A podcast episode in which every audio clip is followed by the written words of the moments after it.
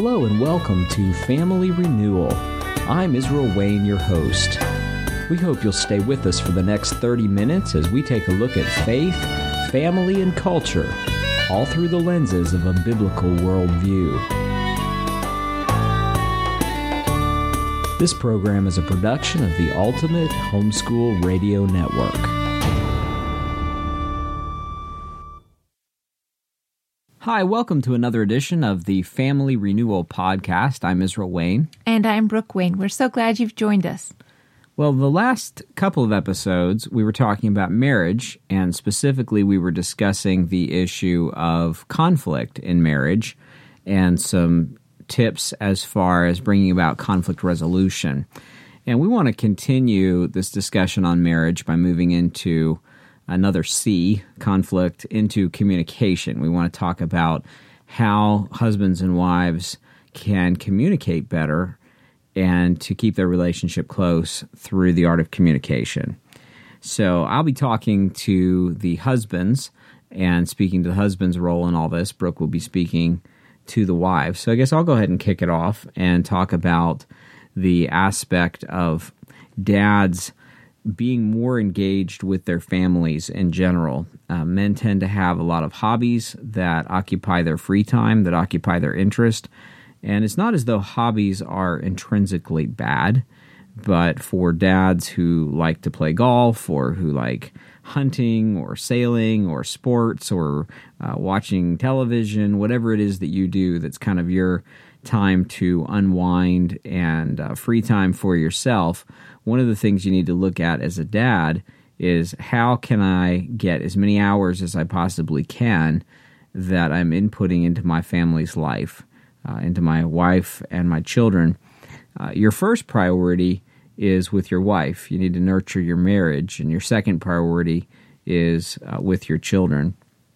I think would go without saying, but again, I, I should probably clarify. Uh, actually, your first priority is that you need to make sure that you're spending time with the Lord uh, that's essential, and that you are directing your uh, family in family worship, and that you're spending time in the Scripture. Uh, but then also, you need to make sure that you're just having good quality, uh, even fun time, just to spend with uh, with your wife and with your children I think women tend to really um, thrive on the communication aspect because they they just really are communicative people. We're very interactive with our girlfriends, with our mothers, with our sisters.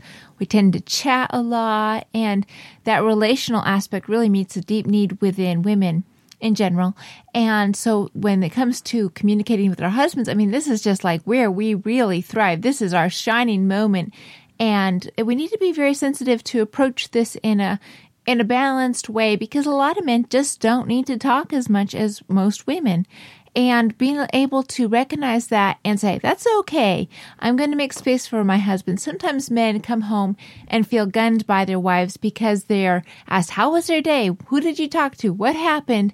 And it's like, Oh, I've already lived that day once. I don't want to live that day again. And that can really turn off a wife because she's feeling like, well, hey, he doesn't want to connect with me. He doesn't want to share with me.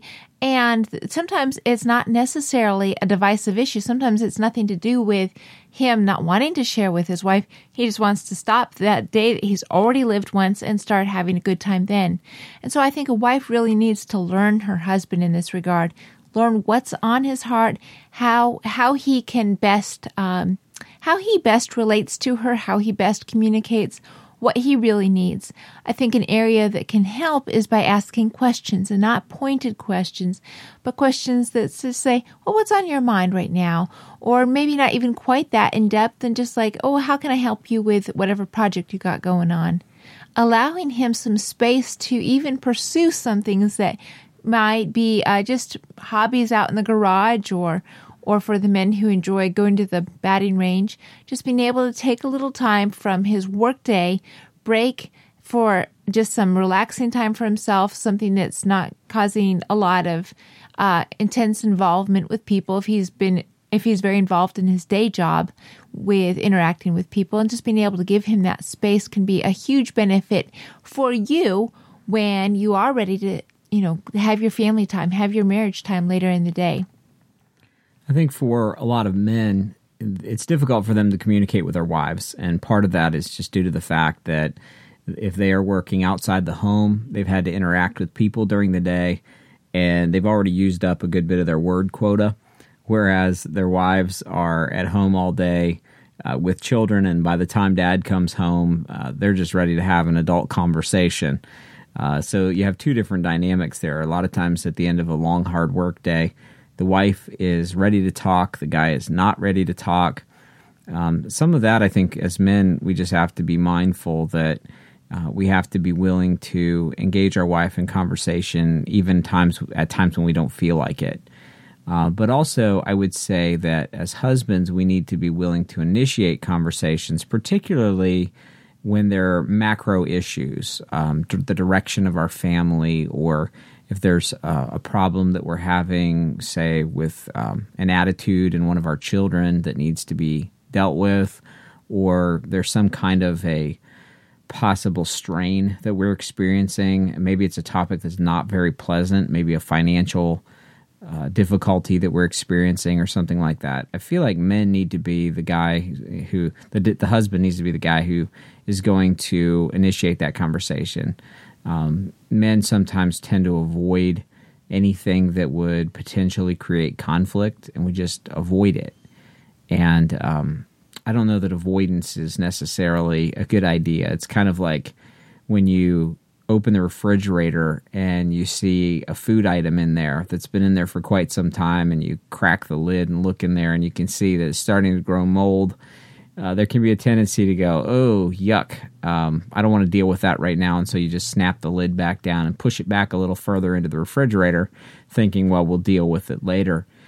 The difficulty with that kind of a scenario is that it never improves. It doesn't get better uh, through through time. time doesn't enhance it when it's already started to uh, grow hair and and uh, create the capacity to move on its own inside mm-hmm. of your refrigerator. Mm-hmm so I think for men, that's something men have to be willing to do is initiate those difficult conversations and not just uh, wait for the wife to bring it up. Because when your wife brings it up, then as you probably know, she's going to do it in a moment when she's frustrated, more than likely, and you're going to feel like she's nagging you, and it just goes south real fast. So being proactive about those things.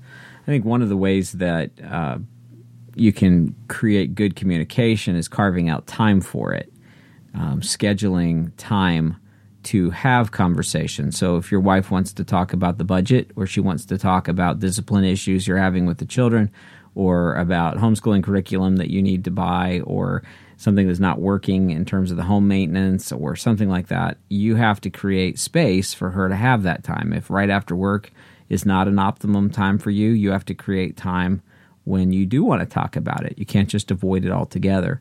So that's where like having a date night might be a really good idea where you schedule time for the two of you to go out, you're not distracted, and give your wife the floor. Give her the ability uh, to actually ask those questions that keep getting buried, those things that sort of get shoved to the back of the fridge that just never have a chance to get discussed a lot of times for women, they need to realize that the communication level they have with their husband is very different than their chat time with their friends, their girlfriends and it's going to look different. A lot of times women need to learn and step back just to become good listeners so that they're really listening to what's going on with their husband and what's on his heart. It takes a lot more than just um, the girlfriends who are willing to share how they're feeling about something, what they think about something, um, what they didn't think about something, what they are not feeling about something, and they just go very much, you know, wearing their sleeve, heart on their sleeve. For our husbands, you have to play a bit of a more detective Listen carefully. Listen to what's going on. Listen to what his concerns are and see uh, are there ways that you can come alongside him, and encourage him, or are there are things that you need to be joining him with in prayer? Again, ask questions. Ask him about what to clarify something when he's saying, No, I don't really want to do something. Ask him more about it. Ask him what types of um, what's on his heart, where where his vision is, where he's wanting to direct the family, and see how you guys can pursue this together. If it's a decision that needs to be made, uh, talk through issues. If you want to lay out, like, let's talk about curriculum and what we need to do as far as purchasing new curriculum or using what we had from last year. Um, bring some information so that you've got a detailed report to be able to give to your husband but then ask him, what is it you're wanting to do? What is it you want to do with our children? A lot of times the homeschooling area arena with our children tends to be so mom dominated. And yet this is a partnership between the husband and wife seeking to equip and train those children for the glory of God. So make sure that you're involving your husband in that. I have a workshop that I've done at some of the homeschooling conferences called uh, Transforming Learning Through the Art of Asking Questions. And one of the things that I talk about there is the difference between asking open ended questions versus closed questions or or rhetorical questions. A rhetorical question is a question that doesn't necessarily expect an answer. In fact, in many ways, a rhetorical question isn't really a true question. A rhetorical question oftentimes is a statement that is phrased under the guise of a question. Uh, for example, uh, why is it that you always leave your socks on the floor? That kind of thing.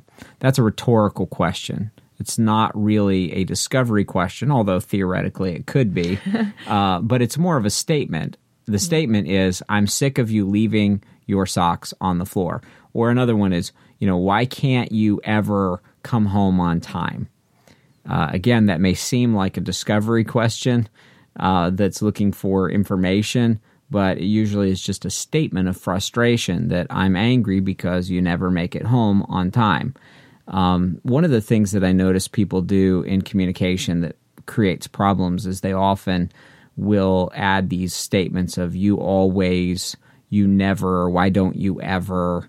Uh, those kinds of absolute statements, those are very difficult. So rather than asking rhetorical questions, which are you know questions that don't really demand an answer. You know, why are you so stupid? That kind of thing. That's a, an example of a rhetorical question. It's really more of a statement. I think you're stupid. Those rhetorical questions are closed questions. In other words, they cause people to close down. They sh- they shut people down. Open ended questions cause people to open up. Uh, questions like so, in an ideal world, what would you like to see happen here? Or if money wasn't an object, what would you do? Or so what is your plan B? You know, those kinds of questions, they inspire and motivate thought and they encourage people to open up and to give longer answers than just yes no answers.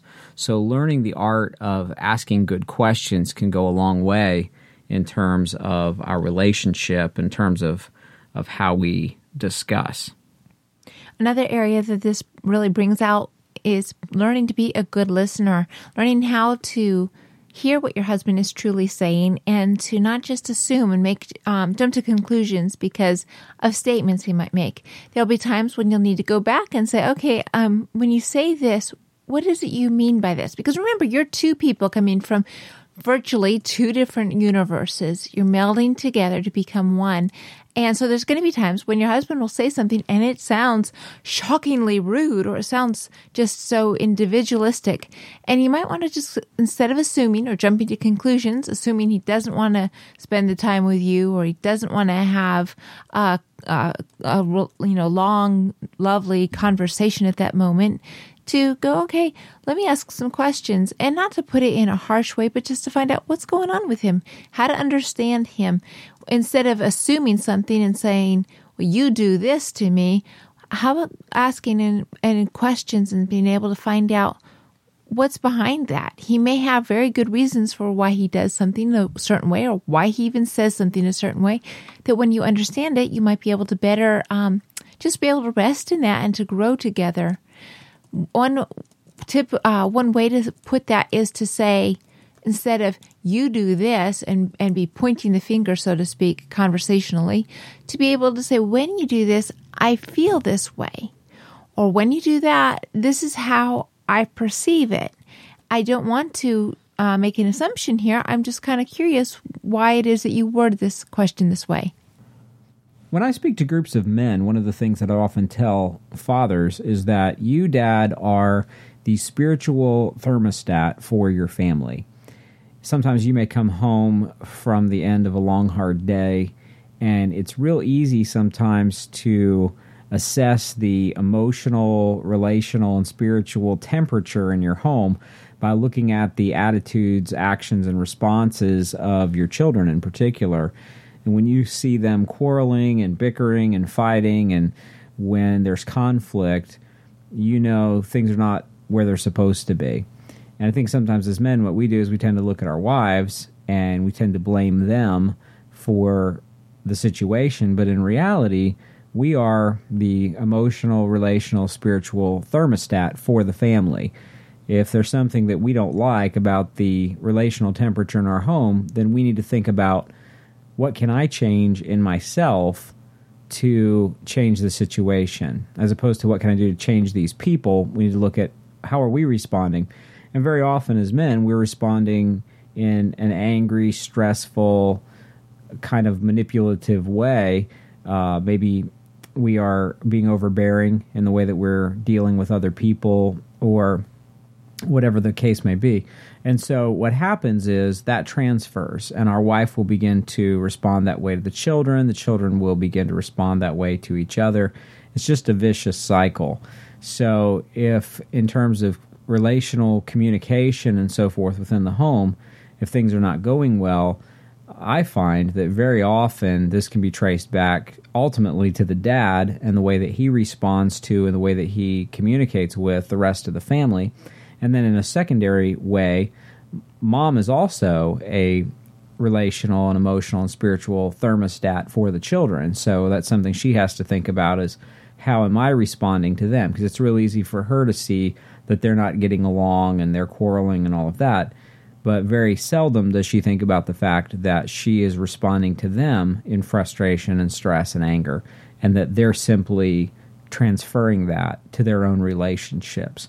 So it's really important for us as parents, but particularly for fathers, to be mindful of this duty, this responsibility to set the temperature uh, by being proactive as a thermostat.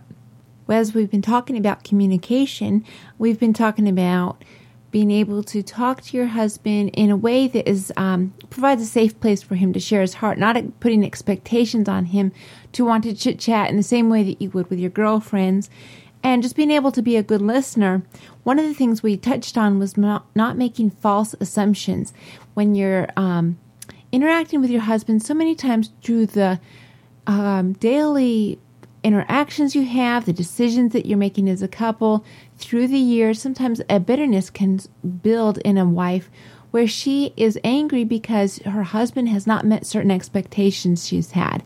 And she allows that root of bitterness to start growing, and it can come out in the way that she communicates with her husband. For example, one of the things that happened in early in our marriage was um, just a difference in expectations as far as where we ate. And I mean, where we ate. You know, I always ate at the table. My family ate breakfast, lunch, dinner at the table. Once in a while, we'd have a snack someplace else and or eat dinner on the couch, you know, Christmas Eve or something, something different. With his family, they rarely sat at the dinner table for their meals. Just kind of everybody um, sitting on the couch or something like that.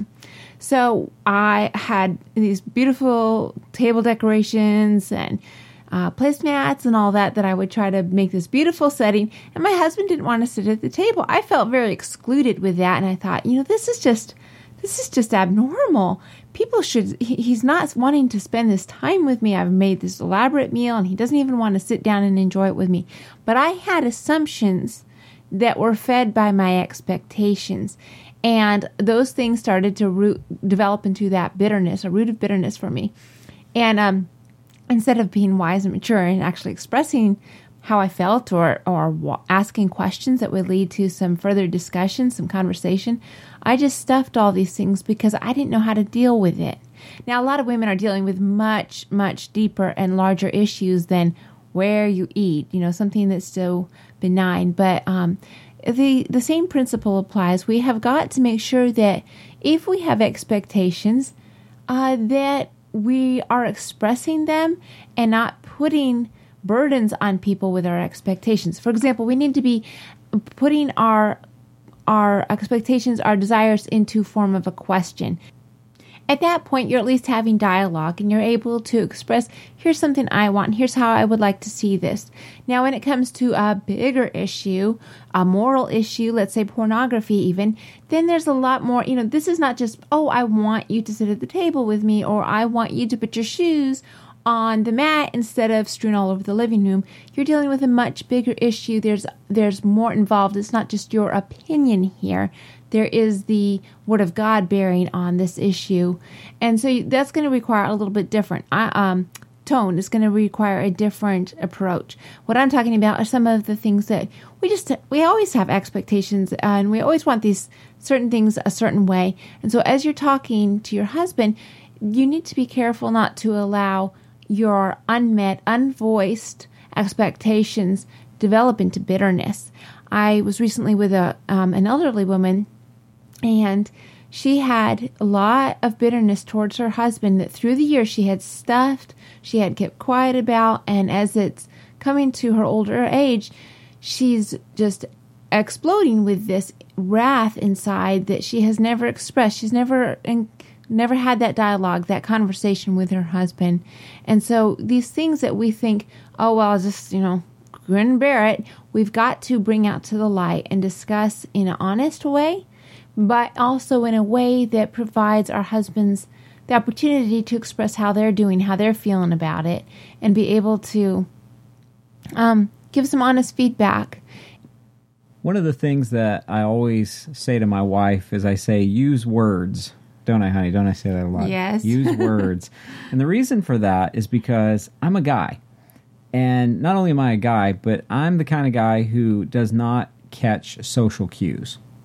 Like, I could be in a social setting with some other people. Let's say that we are with a group of people for dinner. And my wife would say something to me afterwards on the drive home and say, You know, when you said this thing, did you notice that you really offended the host's wife? And I would be like, What? She got offended? Like, no, I didn't notice that at all. She didn't say she was offended. And Brook would be like, She doesn't have to say she's offended. It was very obvious that she was offended. And I would be like, Well, if she was offended, why didn't she say something? So, from my viewpoint, like, if you don't tell me that I'm doing something offensive, I don't know, honestly. And I mean, that may sound lame to you, but you really have to be as direct and blunt with me as saying, what you are doing is offensive to me. Like the example that Brook used of me not sitting at the table. She would not only uh, have a perception of that, but then she would internalize that and make uh, more assumptions, more beliefs based on it. So, for example, uh, she would not just look at the act of me coming to the living room and putting my feet up on the couch with a plate and you know eating at the eating at the couch or or sitting at a recliner or something like that. Um, she would not just view that as a different cultural motif. For example, she would view that as a personal rejection of her. That she would view it as okay, he doesn't want to sit with me at a table, therefore I'm not valuable to him, therefore he doesn't love me, etc and like not loving my wife would be the farthest thing from my mind. I just don't like sitting at a table and eating formally at a table. I just don't like it. I never have, and it's just a different cultural thing for me. Um, not saying it's better, it's just a thing. So, but for me, there'd be nothing in that action that I would think would communicate I don't love my wife. So if she's feeling that way, I need her to tell me, and then we can talk about it. And I can say that so so she can say it makes me feel as though I'm not valuable to you, or I'm not important to you, or that you don't love me if you're not sitting with me at the table and we're looking into each other's eyes and having a conversation.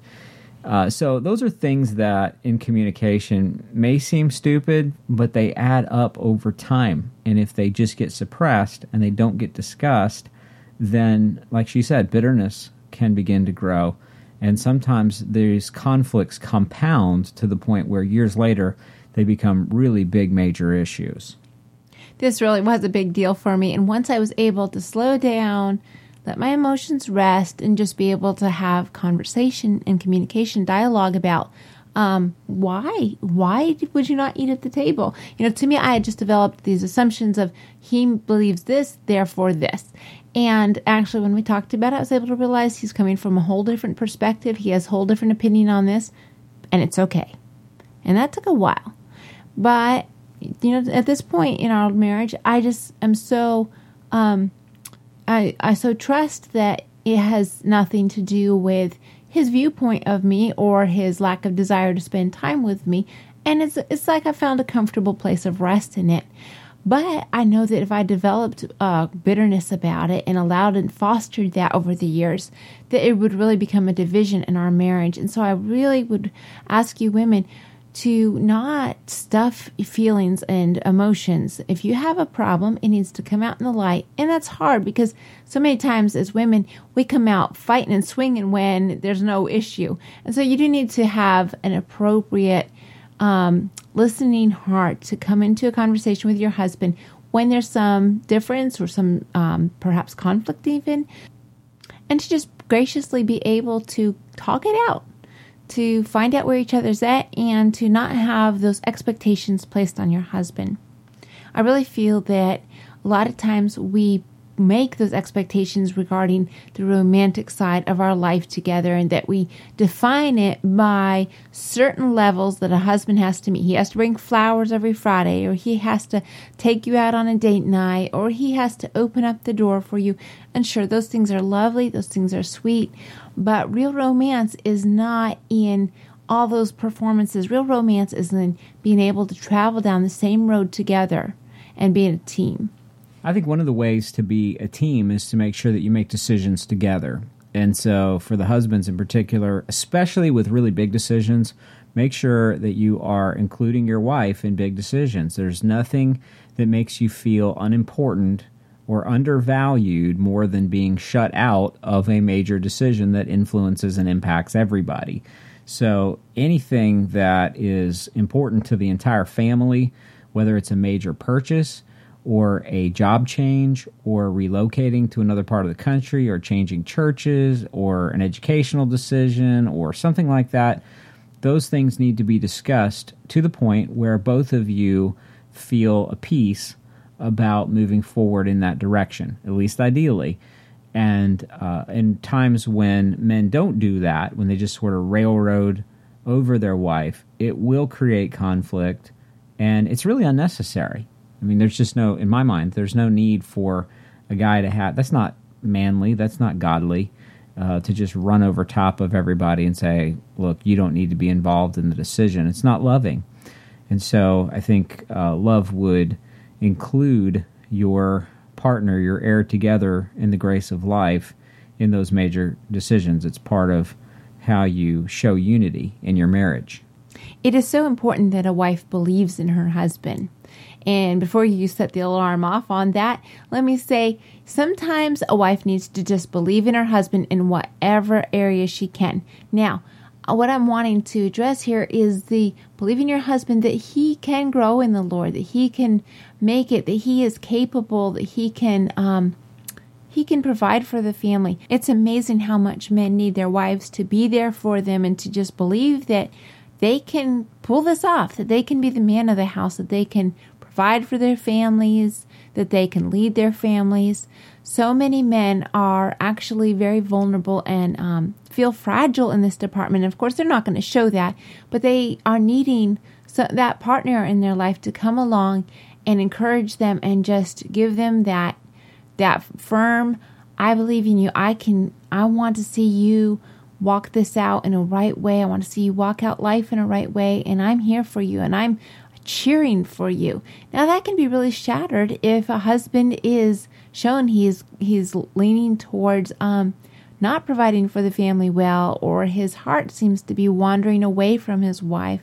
These can be very difficult things and yet even so in a godly marriage a wife needs to be there for her husband to say, "You know what?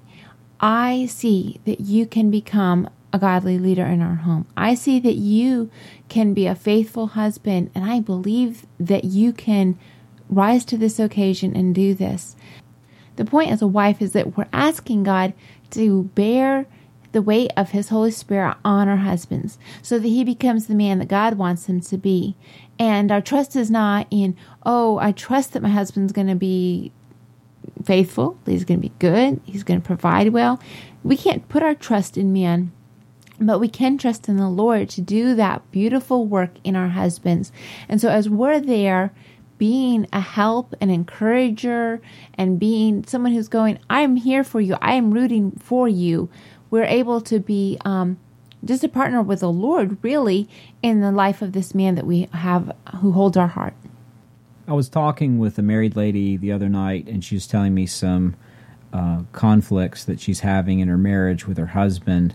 And she said, I just believe that my husband can never change. He's just always going to be like this, and I don't know how much of this I can take. And basically, I'm considering now whether I need to get out of this marriage or not. And I said, How can you say that you don't believe that he will ever change? I mean, where does that leave faith? I mean, what kind of faith is that in God to say that God is not capable of changing your husband? And she said, Well, I, I don't think that he will change. I don't think it's possible for him to change. And I said, But think about, you know, where Paul says in 1 Corinthians 6, he gives this list of all these terrible things that people in the church had done. And then he says, And so were some of you but you were washed, you were cleansed, you were sanctified. And she said, Well, yeah, but that was back then. As though somehow the Holy Spirit is more impotent now, as, as though the Holy Spirit doesn't have the capacity or the power to do miracles and transform people's lives today like he did during the first century. Um, if you have that kind of a lack of faith, that's where you have to go to God and just say, God, I'm not putting faith in this individual because maybe you don't have any reason or any rationality for trusting that they are motivated to change, they want to change, that they, they maybe they haven't shown any history to prove that they have an inclination in that direction. But your faith and confidence is in God. It's not in your husband, it's in the Holy Spirit. And if you lose that faith, then you're losing the essence of what it is to be a Christian. I don't I don't mean to put it that starkly, but I mean the scripture says with in Hebrews 11, without faith, it's impossible to please God. Everything begins by faith. We're justified by faith. Faith is the core essence of how we're saved. We're saved by grace through faith. Faith in what? Faith in a living God who saves and delivers and transforms people. You have to have that faith. And if you don't have that faith, you have to go to God and say, God, change my heart and help me to live by faith. Help me to walk in faith. We've talked a lot about communication here, and we've been talking about communication between a husband and a wife, and yet, in essence, what all of a marriage comes down to is what does God want to use your marriage for? He may, um, you may not be able to have the ideal marriage that you always dreamed of, but there is one thing we know that without doubt, the will of God is that you have a godly marriage with your husband. That's what he desires. We spend so much time thinking about and interacting with and communicating with our families and our husbands. And yet, I want to promote to you that you need to go to the Lord and need to spend time in prayer. Prayer is where so much of our battle needs to happen in life. And we need to be approaching the Lord full of assurance that we're asking, when we ask for um, godly marriages, that we're asking something that is in His desires to give. It is His will that the husband and wife have a godly marriage that pleases the Lord. And so you can go and ask Him. There is work to be done in the prayer realm. Prayer will bear results in your marriage. I want to encourage you, men in particular, to lead in praying together with your wife there are statistics, and I don't have them at my fingertips at the moment, that talk about how much more likely you are to stay married if you pray together daily and then lead in praying together as a family. This is one of the most important things that we can do as a family. And fathers, this is your responsibility to be the one initiating prayer and leading in prayer with your wife and with your children. It's not your wife's responsibility to be the spiritual leader of your family. It's your responsibility. And so, guys, it's time to man up and take responsibility in this issue of initiating prayer. Because communication ultimately uh, is communication in marriage is going to be as effective as your communication with your heavenly father. Because that's where our strength comes from. And so we need to be individually praying. We need to be corporately praying. Uh, and that communication and connection with our savior through the holy spirit that's going to be the thing that is going to give us the kind of communication that we need to have among ourselves so we thank you for listening to this Family Renewal podcast. We encourage you to visit our website. Our website is familyrenewal.org. Familyrenewal.org. Visit us on Facebook, uh, facebook.com forward slash family renewal.